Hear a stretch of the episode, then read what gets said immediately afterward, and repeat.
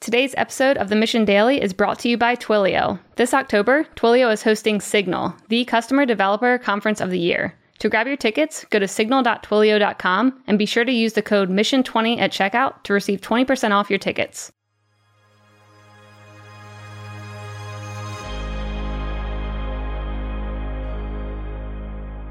In today's episode, I sit down over drinks with my good friend Divine.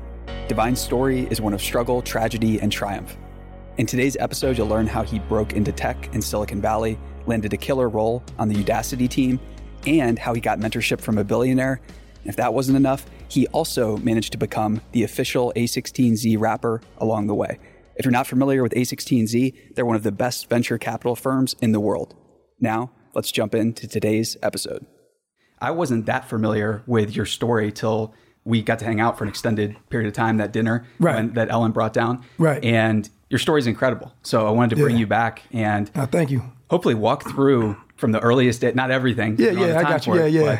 The highlights and everything, because I can't imagine going through some of the things that you've been through. Yeah. And our listeners, our audience, they're always hungry for accelerated learning ideas and ways to save themselves time, maybe save themselves some heartache. And in my mind, you've blazed so many different trails. I'd love to start at the beginning. Yeah, definitely. So you know, the premise, you know, premise of my life, man. If I put it in, into a tagline, would be from crack to rap to tech. You know, as you know, I often use that to kind of set the stage for the conversations I have with individuals. so when we look at we look at the crack aspect of it, I was born and raised in my early age and young teens in Newport, Rhode Island, known as America's uh, first resort.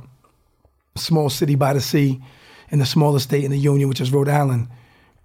So yeah, I was I was initially raised middle class family. I knew who my father was. Father wasn't in the home though, so it was really my mom's you know taking care of me and my younger brother. Grew up there.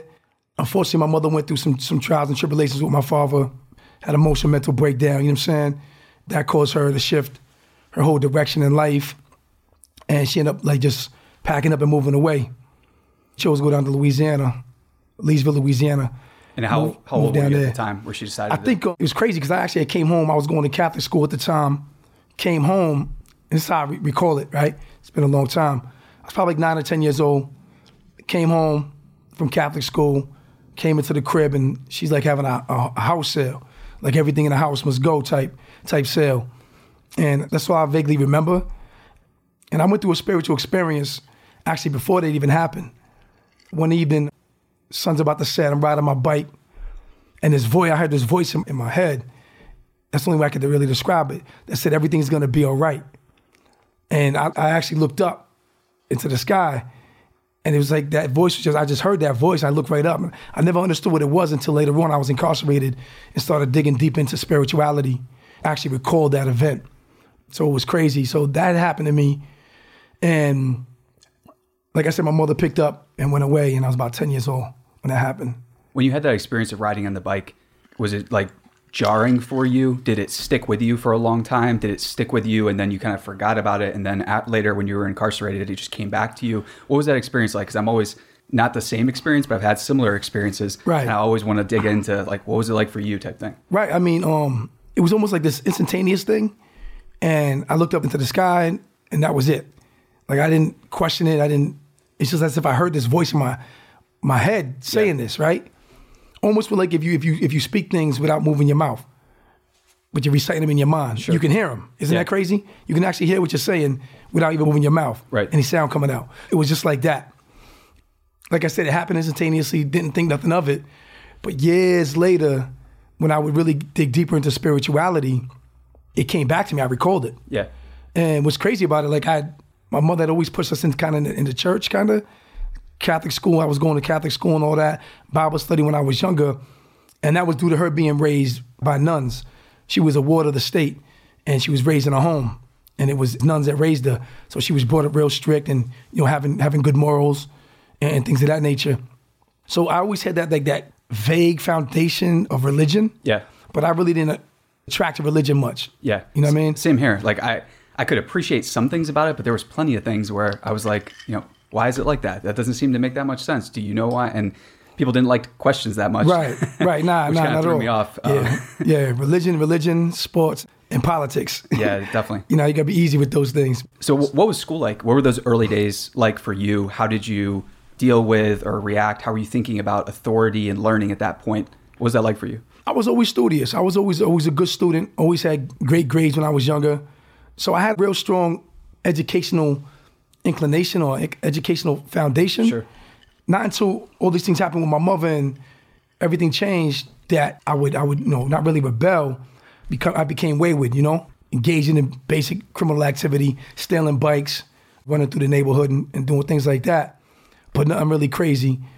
But you know, I was definitely wayward, and you know, I eventually only you know got an eighth grade formal education, and I never I never graduated or never graduated high school, and never went beyond eighth grade in high school. But I was always fairly intelligent. Yeah, because you've been one of the things that we bonded over was we've read similar books. We love studying similar things. Right. And when did that self-directed learning come into the picture for you? Was it when you started? You know, I call it unlicensed pharmaceutical sales, but when you started Yeah, like yeah. selling and things like that, was that was it learning on the table then? Did you teach yourself that, or Um, how'd that work? well, a few things took place. It was like I, I went to the streets around probably like 12, 13, started dealing in the streets and just I just pay attention. Uh, um, I'm, I'm a real good study, but I like to observe things before I really practice them or execute on them myself. And I like to learn. You know, I'm a lover of knowledge. It comes from me, you know, being a Gemini and all that. I really love learning, so I would just pick up how, how brothers did it in the street and watching what they did, and then you know, just word of mouth and just really executing it, just learning by trial and error. Yeah. And then I would apply my intelligence in different ways to get different results to meet a, a specific objective.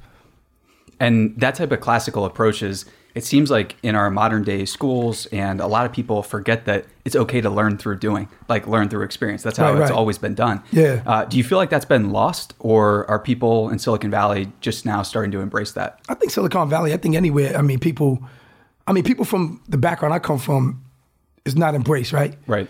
conscious level in the hood or the projects is, is real low. You know what I'm saying? And then you have this music that's not really building on anything. Yeah. So it's a lot of different influences of why people from my demographic aren't really high level, high level with consciousness or high level with, with education.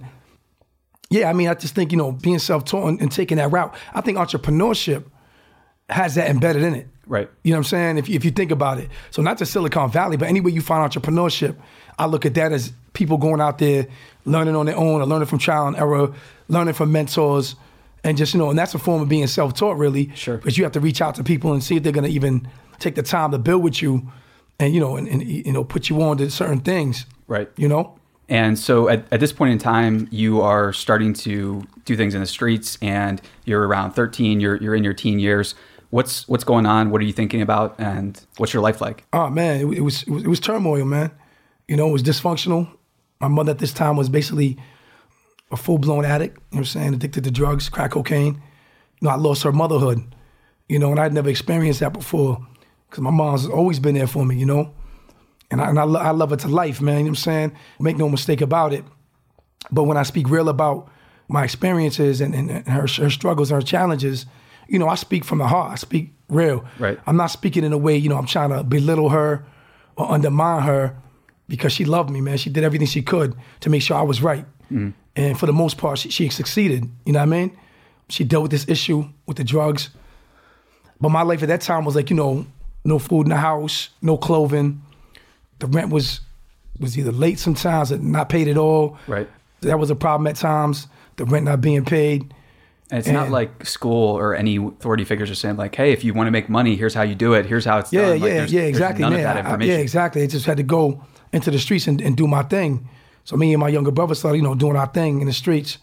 My whole goal at the time, to be honest with you, was really to save my mom. Like my whole thing, she she's my superhero, man. Yeah. You know what I mean? Straight up and down. She's my superhero, man. And um I wanted to free her from not only from the addiction of the drugs, but from that negative, that whole negative environment. Because I, I realized at an early age, this isn't a good environment. Sure. Because I had experienced a better environment in my youth. And one of the things I love about your story that I want everyone that's listening and watching to know, I guess I don't want to speak for you, but from the beginning, basically, and when you were in your late teens, you're thinking about how to open up a store or how to get into other businesses almost as soon as you begin. So, on top of this, you're basically figuring out how to save your mom, help her out, get her the help she needs, and trying to figure out how to make any money in general to feed yourself, take care. Did you have a family at this point, or Yeah, yeah. Yeah, I had um, 16. Yeah, definitely. Okay. So yeah. yeah. So what are you thinking about? Because you're planning for the long term. You're trying to get in a place where you're doing legitimate business thing almost as soon as you start. So yeah, what's that thought process like, and what are you doing? Yeah, I, I get my business intelligence from my father. You know what I'm saying? He's really good with numbers, and that's the way that I would always figure things out was through mathematics. Yeah. I would always just times two or times three. Knew I had to save this amount had to match, you know, the drugs right. I was procuring. I had to match those next time I went back and read up or purchase again. Right. Right. Did a repurchase or reorder, whatever. I would always double that up, make sure I put money away. So I always had like a, a mathematical system of how I did it. And no one really understood how I was elevating so fast. Yeah. Because my thing was I wanted to get out the hood as quick as possible. I wanted to free my mom from her drug addiction as, as soon as possible. I didn't have time to wait. I didn't have no games to play. So my whole focus was always like in the streets, figuring out how do I get to that next level. That's what it was about for me. And from there, like I just always thinking entrepreneurial. I had the, my long term goal was like, you know, saving my money, stacking my money, opening a sneaker store. That was one of my visions. Open up a sneaker store, taking my son and his mother out the hood, and then living a better life. Like going somewhere else, living a better life, running a sneaker store. And then I actually had before I got caught up in my first big sentence with the federal government, I actually uh, had enrolled in school for audio engineering, sure, video and audio engineering. You know what I mean? So I wanted to pursue music.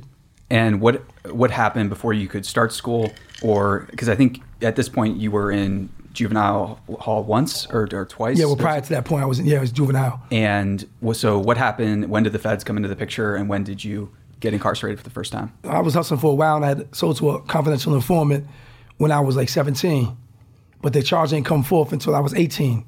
I retained an attorney. I spoke to the attorney about my, what my options were. I'm like, well, I committed this crime when I was a juvenile. You know what I'm mm-hmm. saying?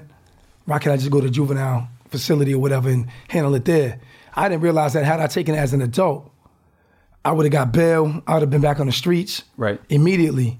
Versus as a juvenile, they could have held me till I was 21. And I was, you know, saying, because I was 18 at the time, so they could help me what they call FOC, further order of court.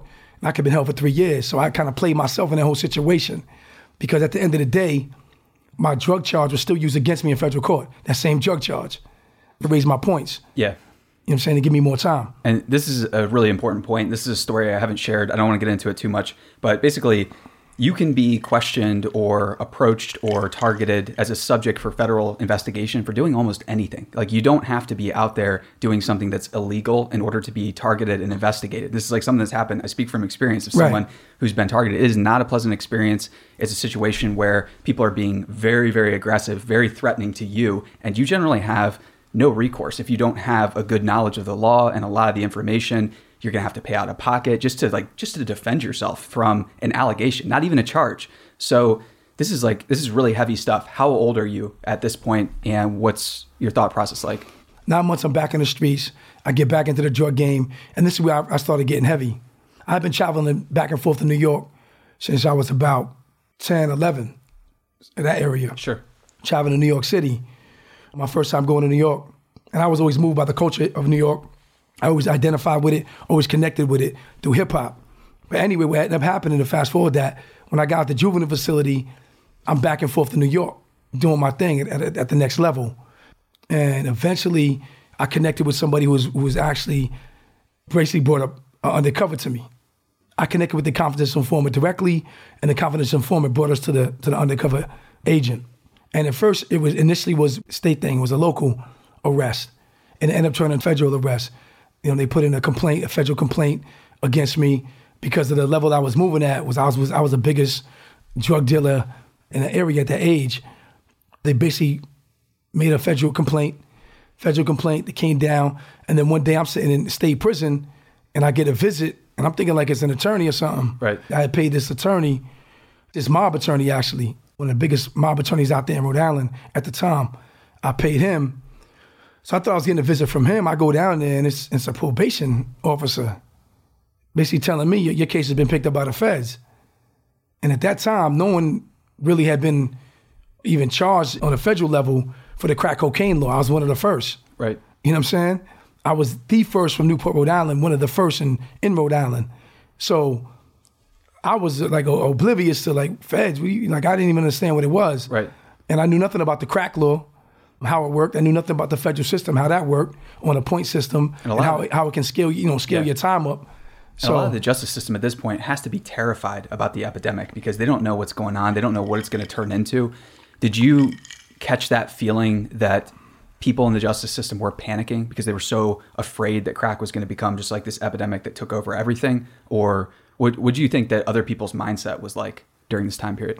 to be truthfully honest, man, you know, the CIA is, is who brought crack cocaine into the hood. So the government was very well aware of crack, and, then that's why the crack law was created. You know, those laws were originally created. Those harsh penalties were originally created for pharmaceutical companies. It's crazy how you mentioned pharmaceuticals earlier. Unlicensed because, pharmaceuticals. Right, unlicensed pharmaceuticals, right. Because those laws were actually used against those companies Right. that broke the laws on controlled substances. Gotcha. Right. And for anybody that's listening to, just a quick side note. So, if you're interested in more of what Divine's saying, this is basically all documented stuff. There's a Life and Times of Barry Diller, recent movie that came out with Tom Cruise, where he plays Barry Diller, who is Right. essentially a CIA-backed drug dealer. So, this is uh, not a positive legacy, but it's something that we have to talk about honestly because this is information that's in the public domain. If we're going to make things better, we got to confront this. uh, Absolutely. and not So- be afraid to fr- confront it. So, Yeah. So so a lot of that was already set in place. The laws were set in place. They knew. I mean, millionaires were made in the crack era. If you look at New York City, how many millionaires came out of, out of New York City at that high level? You know, the way they was operating at the high skill and sophisticated businesses they were running, drug empires, in fact, making millions of dollars on the daily. But this was all a plan, right? It was all set in motion. So that being said, when they leveraging the crack law against, as they say, low level street dealers, that didn't even happen at my time. That didn't happen until like almost 10 years after I had served my time. Wow. You know what I'm saying? So I was like at, at the head of, before it was actually leveraged against low level drug dealers. Wow. Okay. Yeah. So, what happened with the charge, and when did you become incarcerated from that federal charge? Yeah, so I eventually had to, had to take a plea deal. They say 90% of the cases I mean, the feds are won because people take a plea. Hmm. Right? They don't go to trial because it costs so much money Yeah. to go to trial to get a lawyer. I end up having to settle for a private lawyer that they gave me. They appointed that lawyer to me, but he's on the same team. So how can I really expect an unbiased defense? Yeah. You know what I mean? I, I can't expect that. So that being said, you know, I end up having to plea out. They initially came at me with 11 years because there was some guns involved. I'm like 11 years. I'm thinking I'm doing like I was looking at state time. When I was looking at the state time, they offered me 30 years, 10 to serve. First offense, I'd have been out. You know, what I'm saying three years. First offense as, a, as an adult, I'd have been out in three years on parole. However, when the feds came in, it's a whole different game. You know, there's a point system, and they look back at all your charges. They go back 10 years, your criminal history, points rise. It, it shifts you over to a higher sentence. It was just crazy. So I was just getting used to all that. He talking about 11 years. I'm like, yo, I can't do no 11 years. You know what I'm saying? I can't do no 11 years. And you have a son at this point, right? Yeah, When yeah, yeah. I had a son. Yeah, he's three years old when I end up getting sentenced, man. So anyway, said it was 11 easy. I'm gonna try to get it down to seven. But they already had worked the deal out. See, in Mm-hmm. the feds, they already got the deals worked out. They already talked. They already know what they're gonna give you. They just want to make sure that you're gonna accept it. So he comes back to me. He's like, "All right, I can get you seven years. I can get the guns dropped because the guns weren't found in my possession. Even though they were my guns, they basically charged me and my co-defendant in the same way because he was actually much older than I was, and I could have positioned myself where I could have said, "Well, he's the manager," Right. and they give you more points for a managerial role in any type of conspiracy, right?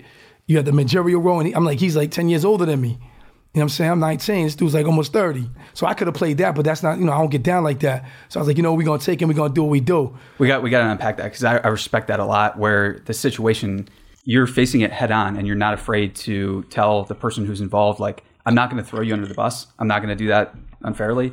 What inspired you to do that? Had you seen any examples before of people taking the honorable path with that, or what's what Nah, was your thought me, process? For me, it was just simply uh, just how, how, how I was personally. It was just it was just my style of being, right? Gotcha. And I think that if you don't have it in you, then you're gonna fold. Most people do fold. Even these so-called you know, drug lords, Yeah, they fold. You know what I'm saying? Most people in the, in the feds that are caught with, a, with a high, high levels of time like that have told or cooperated in some form or some fashion. But I was never brought up like that. You know, I just was do what I do. yeah, I'm guilty of the crime. If I can hire an attorney and, and you know and finesse the law in some way and slide, then you know that's all good. But as far as me uh, telling on anybody or not taking the weight that's mine. I don't get down like that. So me and him ended up getting charged the same way, same sentence, everything. They dropped the guns on both of us because he was actually the guns were actually at his crib. Technically, they were my guns, not all of them, but they, a lot of them were my guns. And I actually had moved the guns. It's crazy because I had a feeling something was going down. I actually moved the guns from my crib and brought them to his crib because he's the one that had bought them for me. You know, he was former military. You know what I'm saying? So he had bought a lot of my guns. I had purchased them from him. But I, I had him hold the guns that night, and we we ended up getting knocked off. The guns were actually found with him. So you get the the charge. What does the sentence end up being? And yeah, what happened? So the way the feds do it, they don't sentence you in years; they sentence you in months. Gotcha. So they gave me 84 months, which was seven years. So you go into the seven year sentence, and so I can't imagine. But what what is it like? I mean, in the early days, like when I went in, it was still like a lot of white collar criminals.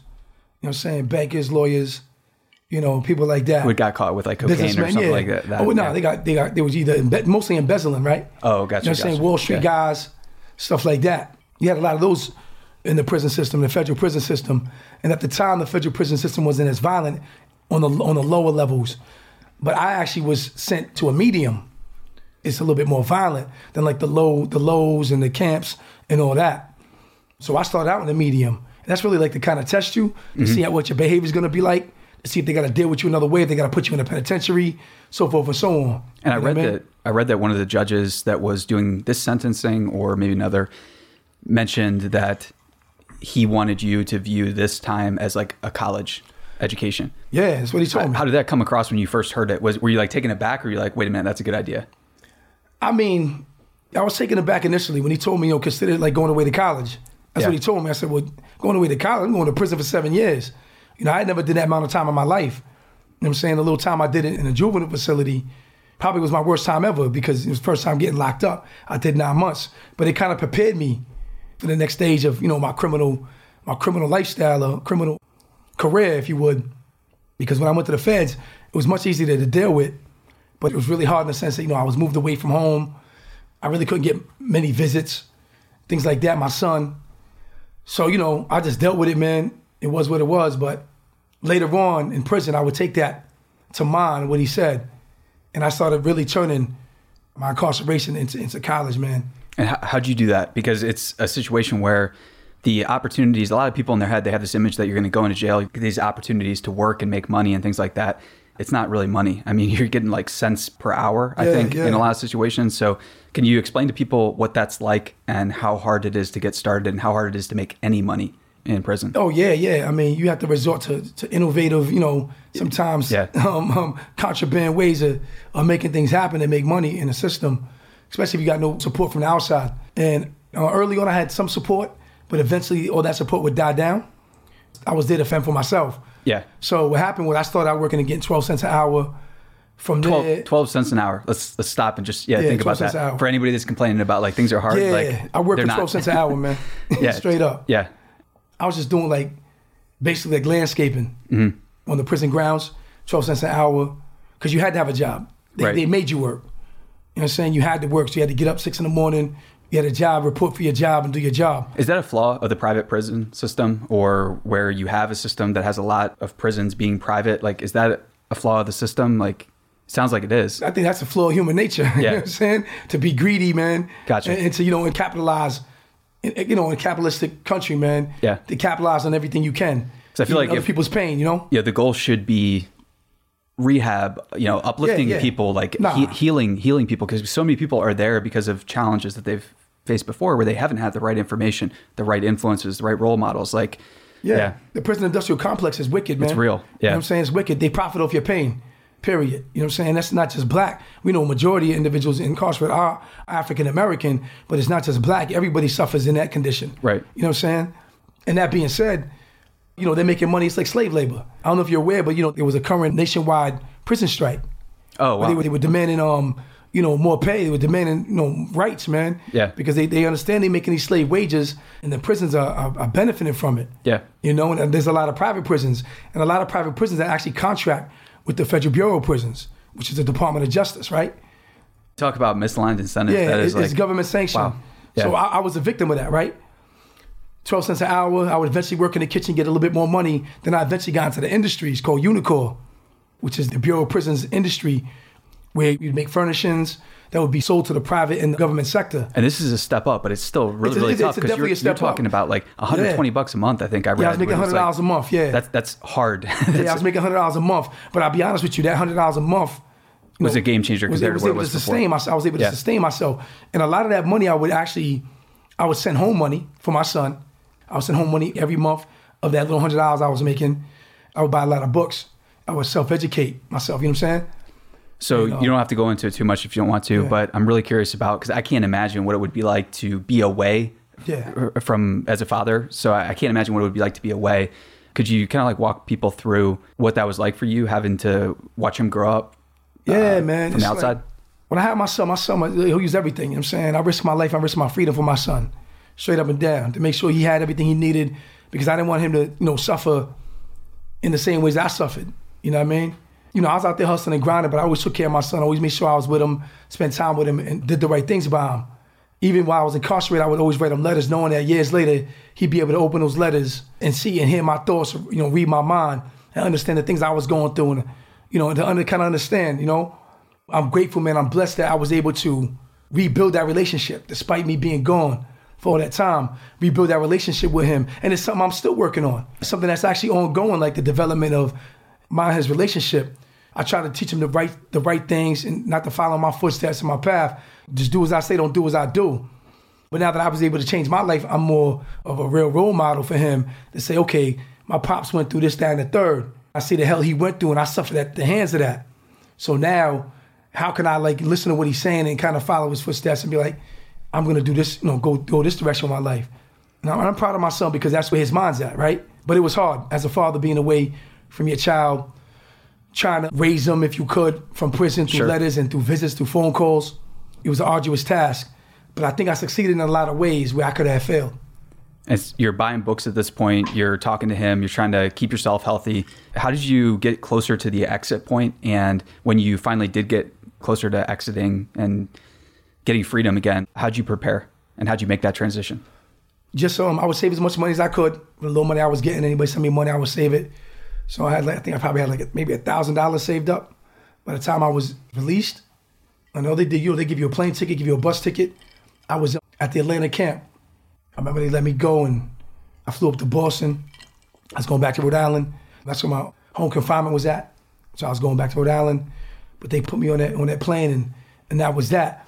And I'll be honest with you, when I came home, I really wasn't prepared in the sense of rehabilitation. I knew what I wanted to do in my heart.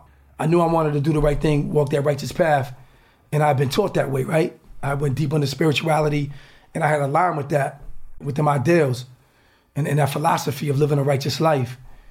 Unfortunately, reality sets in when you don't have a skill, you don't have a trade, you don't have, you know, And everybody basically says, no, we're not going to hire you. Right, or the this- doors are shut on you, history." right? It's a challenge, right?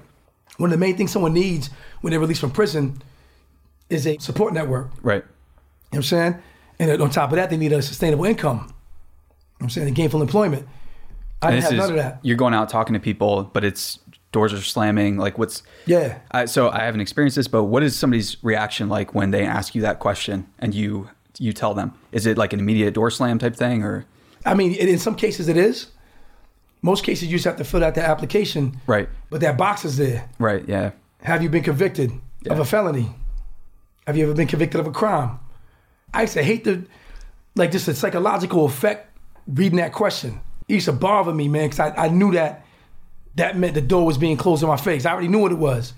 So, tr- most times I wouldn't even fill it out. Completely. And hope for the best. traditional opportunities are basically like almost impossible to come by. Like, there's no traditional career path where it's like you can do this. That situation isn't there for you. Right. So, what are you thinking about? How are you planning to get to make something happen when there are no opportunities? Man, I'll be honest, I was working like, I was working delivering sandwiches at D'Angelo's. I was able to get a car from someone I was real close to. They was able to give me a car, and I paid them down on the car, like five hundred dollar car.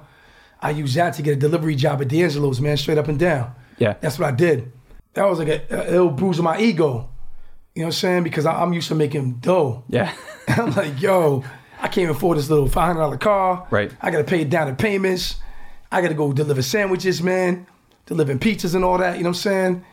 I'm wearing the polyester, you know, Yeah. uniform and all that, man. Was it still like there's a taste of freedom? You can see things on the horizon, or Yeah, I mean, nah, man, it, it was blight, man. Yeah. I was like, I'm not feeling this. You know what I'm saying? But I had, I had to do what I had to do to stay out and to satisfy probation.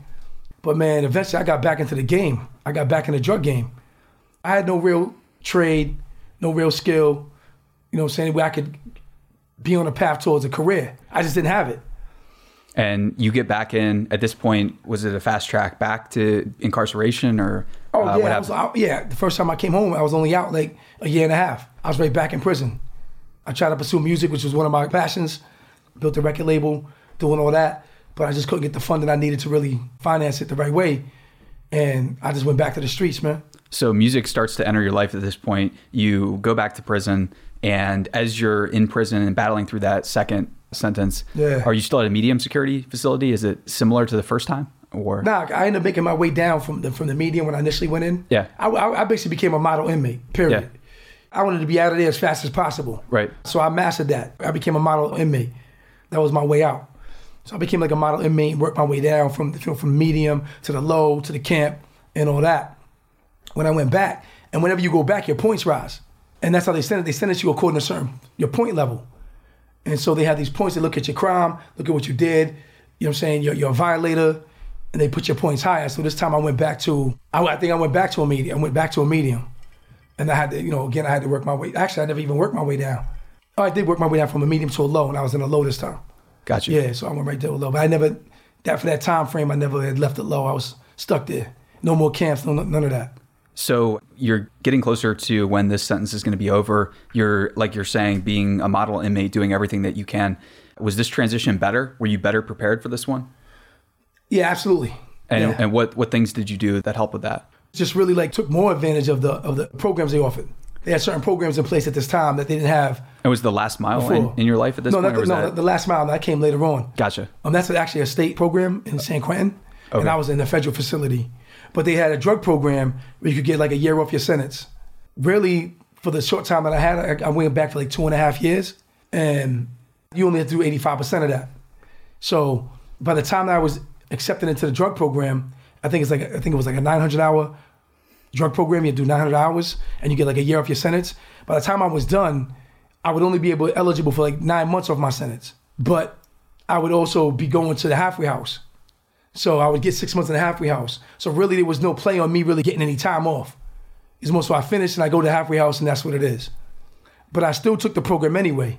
Then they gave me a basic general dive into psychology. You know what I'm saying? So formally, I was learning psychology and how you know my crimes, the victims of my crimes, and you know, how all that played out. Looking into my childhood, mm-hmm. you know, it was real crazy. But I ended up doing it, and I got a definite six months halfway house because of it.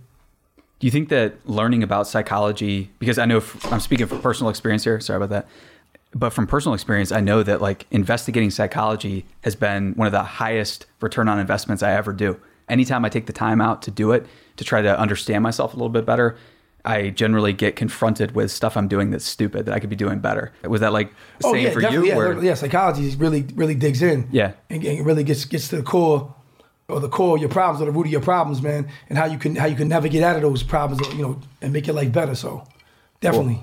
So you're doing music, you're starting to think more entrepreneurially now. Is this close to the time where you start reaching out to some people to ask for help, to ask for mentorship?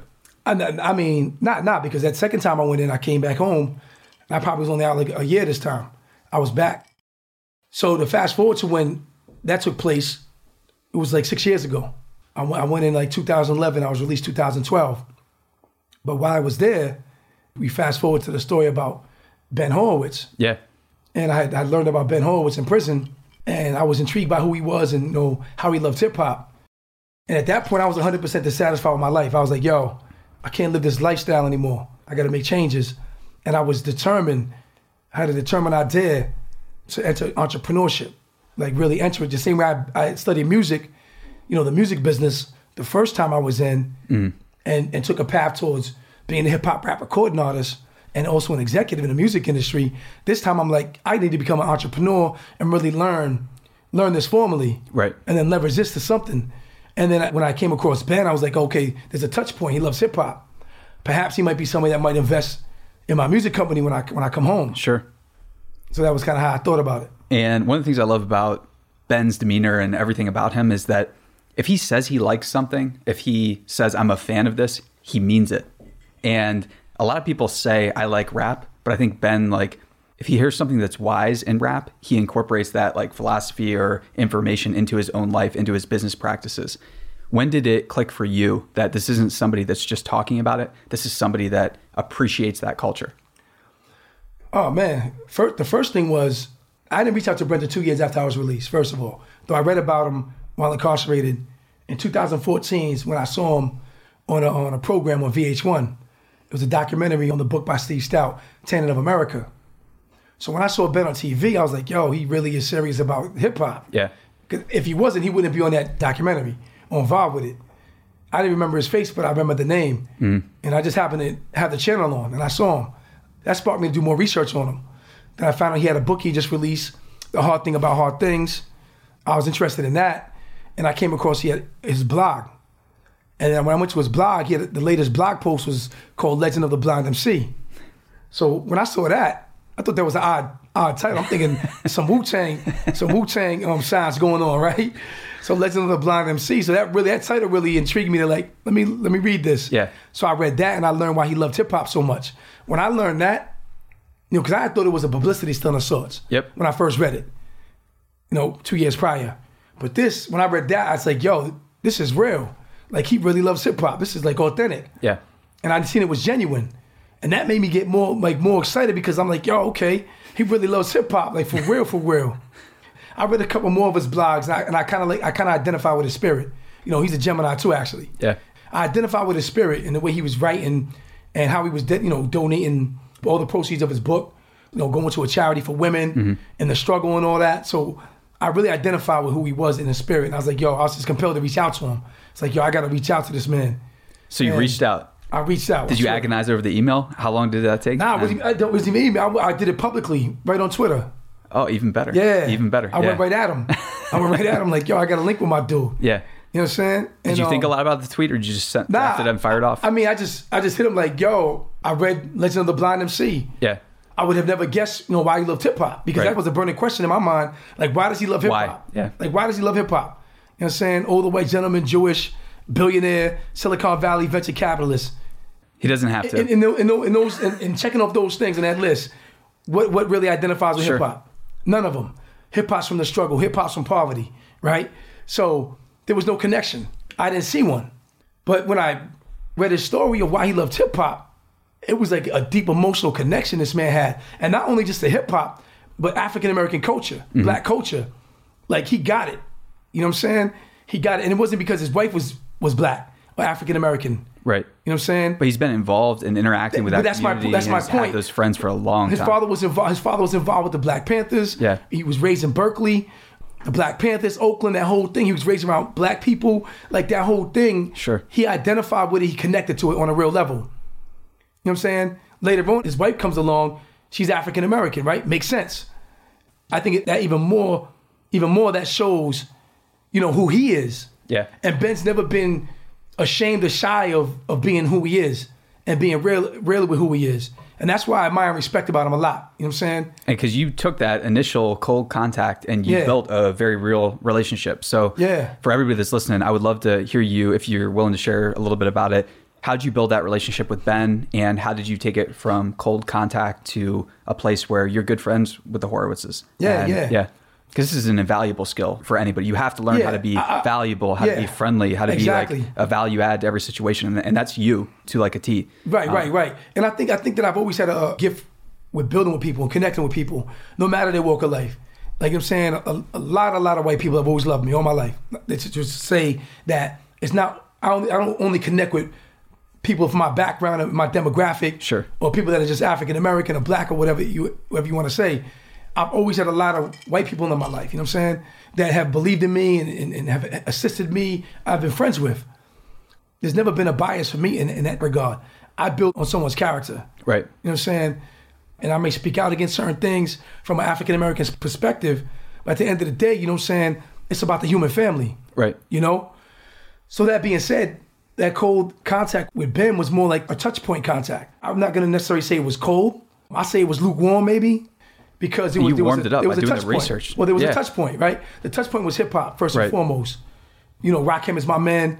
That's that was one of Ben's you know, favorite artists at the time.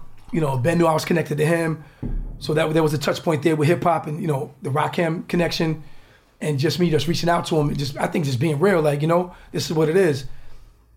And when I actually got the chance to really build with him, I was more so like, yo, initially I was gonna ask you to invest in my record company. But now that I really have this opportunity, will you mentor me? Because as the old adage goes, you give a man a fish, you feed him for a day.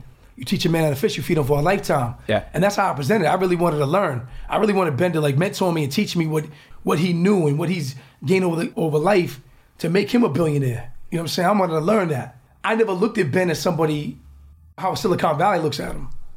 Because I was an entrepreneur at the time. Right. I wasn't somebody looking at him as like an opportunity to, you know, raise money for my company. Which is such a good lesson because for people that get hit up all day for money, the Right. last thing they want to hear about is can I get more money? Right, right. Mm-hmm. You don't you don't want to do that. So that's yeah, like a pro tip right there. Yeah, so I'd say I've always been good at building rich relationships. Yeah. At high levels. You know, from Rakim to Tragedy Khadafi. I'll just mention him real quick. He's someone else that I link with. It's always been people at the, at the highest level that I've always been able to connect with, Mm-hmm. even in the drug game. Like I dealt with the dudes that, that was bringing it over. Right. Like I was getting kilograms of cocaine. I wasn't no dealing with the street level dealers and none of that. I always had the high plugs, high level plugs.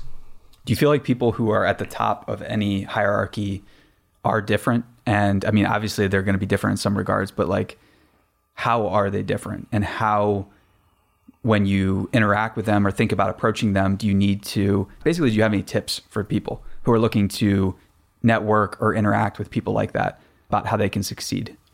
I mean, definitely study your subject, right? If you if there's someone you want to connect with, even if it's a level of even mentorship, right? Mm-hmm. No one understand them. You know what I'm saying? Do your research, understand who they are, and find touch points. My touch points with Ben was, of course, hip hop. The next touch point was that he was philanthropic, and I felt that if I could tell him my story, and he can identify in some ways with me, that I know that if he said yes to helping me or assisting me, it would change my life forever. I knew that. I knew that, period. That being said, I was determined to connect with him. And sometimes when you look to connect with people, for one thing, you never know there's so much more beyond what you can even think or fathom at the, at the moment. Sure. That's going to manifest from that. Right. I'm connecting with him on music initially, but I immediately pivot and say, nah, mentor me. Because knowledge is worth more than me than money. And what was his reaction when you first brought it up? I think he was open open to me and just in general initially. Right. And it's very hard for someone like Ben just to mentor somebody that's not even in the industry, that's not in the space. Time is a you know premium. what I'm saying? Former drug dealer, you know what I'm saying? Ex-convict, all them things. But he believed in me. He gave me opportunity nevertheless. And I took advantage of that opportunity. I made sure I leveraged every aspect of the opportunity, right? You know, to him giving me social equity, network equity, and him just giving me a chance, man. Because he could have turned a blind eye to me, right? This is four and a half years later. He could have been, you know what I'm saying, pushed me out. But he didn't. But he didn't, right. In many ways, like yeah, Right, so- brought so- you in and like listened Yeah, to what like, you had yeah, to say. like, yeah. So what what happened in those like four and a half years? And uh, because you've done a lot since then, and you're doing a lot right now. Yeah, So- man. Just been learning the game. I've been learning this industry, learning the space, learning entrepreneurship, learning startup building. And I'm glad Ben didn't hold my hand throughout any of that. Yeah. He didn't hold my hand and he didn't like tell me what to do or say do this or say do that. And I really ever asked some questions and how to do it. Cause I'm somebody like I like to learn. I like Yeah. to get in there and just do my thing. And you know what I'm saying, see how it is and kind of learn the hard way, right? Go the hard route. And Ben's not there to hold my hand anyway. You know what I'm saying? I wouldn't want that. So I've been real appreciative of Ben in the sense that he's let me figure this out. And You he know I'm knows saying? what things to back Right, off on. yeah, first. yeah, Ben knows what time. I mean, ben, Ben's a genius in his own right. I consider him a hero of mine, a personal hero. You know what I mean? Because he believed in me and gave me opportunity. But outside of Ben, I have to mention his wife Felicia Horowitz, man. Sure, yeah. Like I can't say Ben Horowitz without saying Felicia. She pulls a lot of strings and make things happen, man. And I'm really, really appreciative of her. behind every great man. Yeah, Right. man, behind every great man, right? Is a great woman, man. So I call her the queen. You know what I'm saying? I call her the queen because she was really the one that really, after Ben introduced me to her, or introduced her to me rather, you know, when I did the Kickstarter and I connected with him and shared that with him, then I made the song about him called Veggie Capitals, like like Ben Horowitz. Felicia was like just really excited about that. And she really became like Ben said, one of your number one supporters. And you know, she came to my I was had the Kickstarter at the time.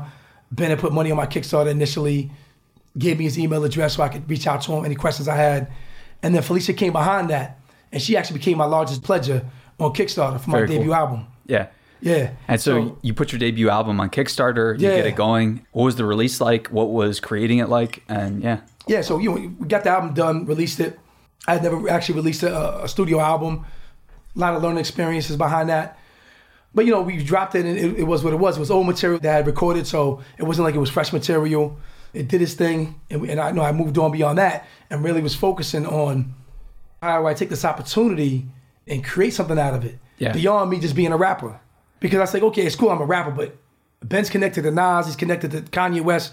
He don't need to be, you know, connected to me to be rapping. So I had to figure out in my own mind, like, how do I add value beyond just rap? And how do you know branch out and start getting into other industries, I mean, Ben loved is- the song, Ben loved the video of the song. Everybody loved it, but how do I grow beyond that? Yeah. I And wanted to learn. And you've done that really rapidly. So now I think you're one of the first artists that is an independent artist that's also part of United Masters, which is Steve Stoute's new company. Yeah, Steve Stoute's new Um, company. So yeah, could you talk maybe a little about that and some of the other projects that you're working on? Because these are for everybody that's listening, this, these are like essentially like uncharted waters. What Yeah. Steve's doing is a brand new thing Yeah, in the yeah. music industry. So Yeah. yeah. I'm a part of it in the sense of people become part of the company. Any independent recording artist can use a platform. When I first heard about the platform, when it was first released and the news came out about the platform, I thought it was ingenious. You know, I had always thought about, you know, independence and how do you take independent artists' talent and leverage it in a way where they can control their craft, control their art, right? And make the money off it. And I, and I like what Steve was doing with that. I'm going to release some music on this platform. So I'm back in the studio recording, and I'm looking to release stuff in the near future on that platform. And of course, you know, Ben's chairman of the board on United Masters. Andreessen Horowitz, his company, invested in United Masters. So, you know, it just makes sense to support the platform and Sure. align with the platform. And outside of that, you're doing some, you're helping companies like Udacity, you're doing a bunch of different things. What else are you up to? Yeah, Um, uh, so, got the movie, um, dude. You got, and by the way, congratulations. I gotta just interrupt myself and Yeah. just bring that up, but that's a major deal. So you're going to be in a new series that's directed by Ben Stiller. Oh, yeah. that is, yeah. So Yeah, yeah, Showtime series. Love that in there. Yeah. So yeah, so if we look at Udacity, I interviewed and I and I got an internship there. So I'm doing that now and I'm involved with Udacity. Udacity is a company that I leverage to basically learn a career ready skill. Took the digital marketing nano degree program and that actually Ben and Felicia actually provided me a scholarship to do that. The course was a thousand dollars. Took it, and there's no other way you I could see leveraging thousand dollars into fifty thousand dollars entry level Yeah. on, on a career path. Right. There's no other way to do that, especially for someone from my background, unless you're selling drugs. Yeah, and unless you can't, it's illegal. And you, just can't, can't go do it. You can't go to You college can't to and get the type of training that Udacity wants, or that any of the employers that Udacity works with wants. Right. So that's a great, great. Yeah, so I made a bring up. decision that I wanted to come out to Silicon Valley. I wanted to be out here. I talked to Ben about it. I talked to Felicia about it. They were very supportive of it, but they weren't going to force my hand or force me to do anything. It was more about what I needed to decide to do for myself. Right. And what I decided was that Udacity was a way in, right? Taking a, a digital marketing nano degree program was a way for me to get them career ready skills and then leverage that into a corporate situation out here. Beyond that, I ended up getting the scholarship, then going to Udacity doing the course, and now I have an internship there. And in the internship, I'm basically creating and building an initiative around the incarcerated formerly incarcerated to prepare them with content and deliver content to them that speaks to them in a way that they can leverage Udacity for success. That's so important. career. That's so important because like the type of jobs that are available right now in the workforce, they're changing so rapidly that I think like Yeah. Udacity is one of the few companies that can actually keep up with that and they know what's happening in terms of what jobs are open right now that need filled. Right. So that seems to be like a great step forward for people that are incarcerated looking to do something. Yeah, right? Udacity's been a blessing for me, man. Just an opportunity coming from the outside. Now I'm on the inside, like learning how ed tech startup is built. Yeah. You know, because similar things I was doing with Black FinTech, with the Black Group and all that. Just the educational piece, like learning how that, That's how building, that leveraging, acqui- acquiring Yeah, knowledge. Building right? leverage, acquiring knowledge. Yeah. Yeah.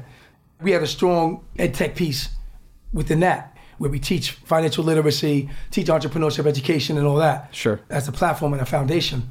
So being able to go into an ed tech company as successful as Udacity is, and that's just on the cutting edge Mm-hmm. of, of leveraging technology and education, it's been an amazing experience. You know, thus far I haven't been there long, but I've learned so much in just a short amount of time. Just how operations work, how teams work, about the student experience Sure. globally. So Udacity has been a blessing, and I look forward to really working with them and, and pushing that initiative forward. Regarding the Ben Stiller, Yeah. the Ben Stiller thing, yeah, That's major. Yeah, so I had an major. opportunity to get my acting on. That happened. Ben Stiller hand selected me from a uh, background to a principal role. So I got some lines in the series. Awesome. It's on Showtime. It's called Escape at Dannemora. Based on a true story. It's based on a true story, Yeah. yeah, of the uh, upstate prison escape from Clinton Correctional Facility. So I actually had an opportunity to go into prison to shoot the scenes, going to prison. I was playing an inmate, not not a far, not a far throw from my, my real life, but you know, Yeah. But I was hand selected by Ben Stiller for a principal role, Dude, congrats. which is huge, which is huge, right? Yeah. Just- it was Yeah, crazy. it- it- it's huge, and, and all this is like such a major deal, and I'm so excited for you, man. This Yeah. is like this is game changing too because you just got boots on ground in Silicon Yeah. Valley. What like three months ago, or Yeah, when yeah. when'd you come out? I came out March first. Yeah, so you're just getting started now, being present and being in Silicon Valley, and Yeah. already you're making all this stuff happen. Yeah, just really really exciting. Yeah, it's exciting time right now. Big time. And we like to end every interview and hang out with kind of like a lightning round of questions about the Yeah. best media, music, books, things that you're digesting. So if you're ready, let's jump into that. I'm ready. Let's do it. So what's the best book or one of your top 3 that you think about from time to time or maybe you revisit it occasionally? Think and Grow Rich. Yeah, Napoleon Hill's Napoleon Hill. wise That's my wise guy. dude. Yeah. Napoleon Hill, that book helped me a lot just in developing certain habits. You know what I'm saying? There's certain disciplines. That, that I would recommend that book to anybody. Cool. What's your favorite app on the home screen of your phone right now? Audible. Okay. Yeah, same. Yeah, Audible. Yeah, it's one of my go-tos as well. I actually got the Hard Thing About Hard Things is my favorite played. Yeah, no, it's, that's a solid book. Got that on Audible. Yeah. Very cool. And what about too? Are there any musicians or albums that you've got on repeat right now, or that you're going back to? Nas's new album, Nasir. Listening to that. Pusha T. Checking him out.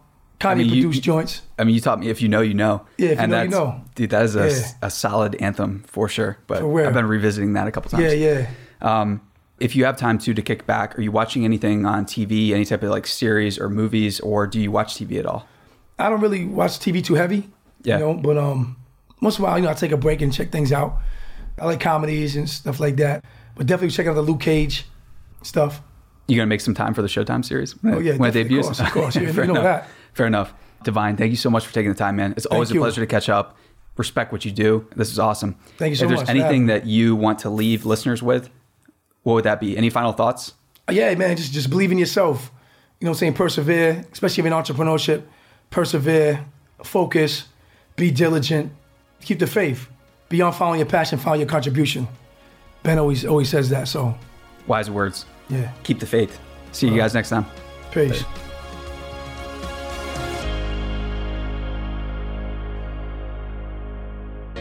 The Mission Daily is brought to you by the Twilio Signal Conference. Join the Mission team on October 17th through the 18th in San Francisco. And when you join us at the conference, you can use the code MISSION20 to get 20 Hey, listeners, thanks for tuning into this episode. I hope you enjoyed it as much as I did. If you haven't already, please subscribe, rate, and review this podcast. It helps spread the word, and I would greatly appreciate it. See you next time. percent off.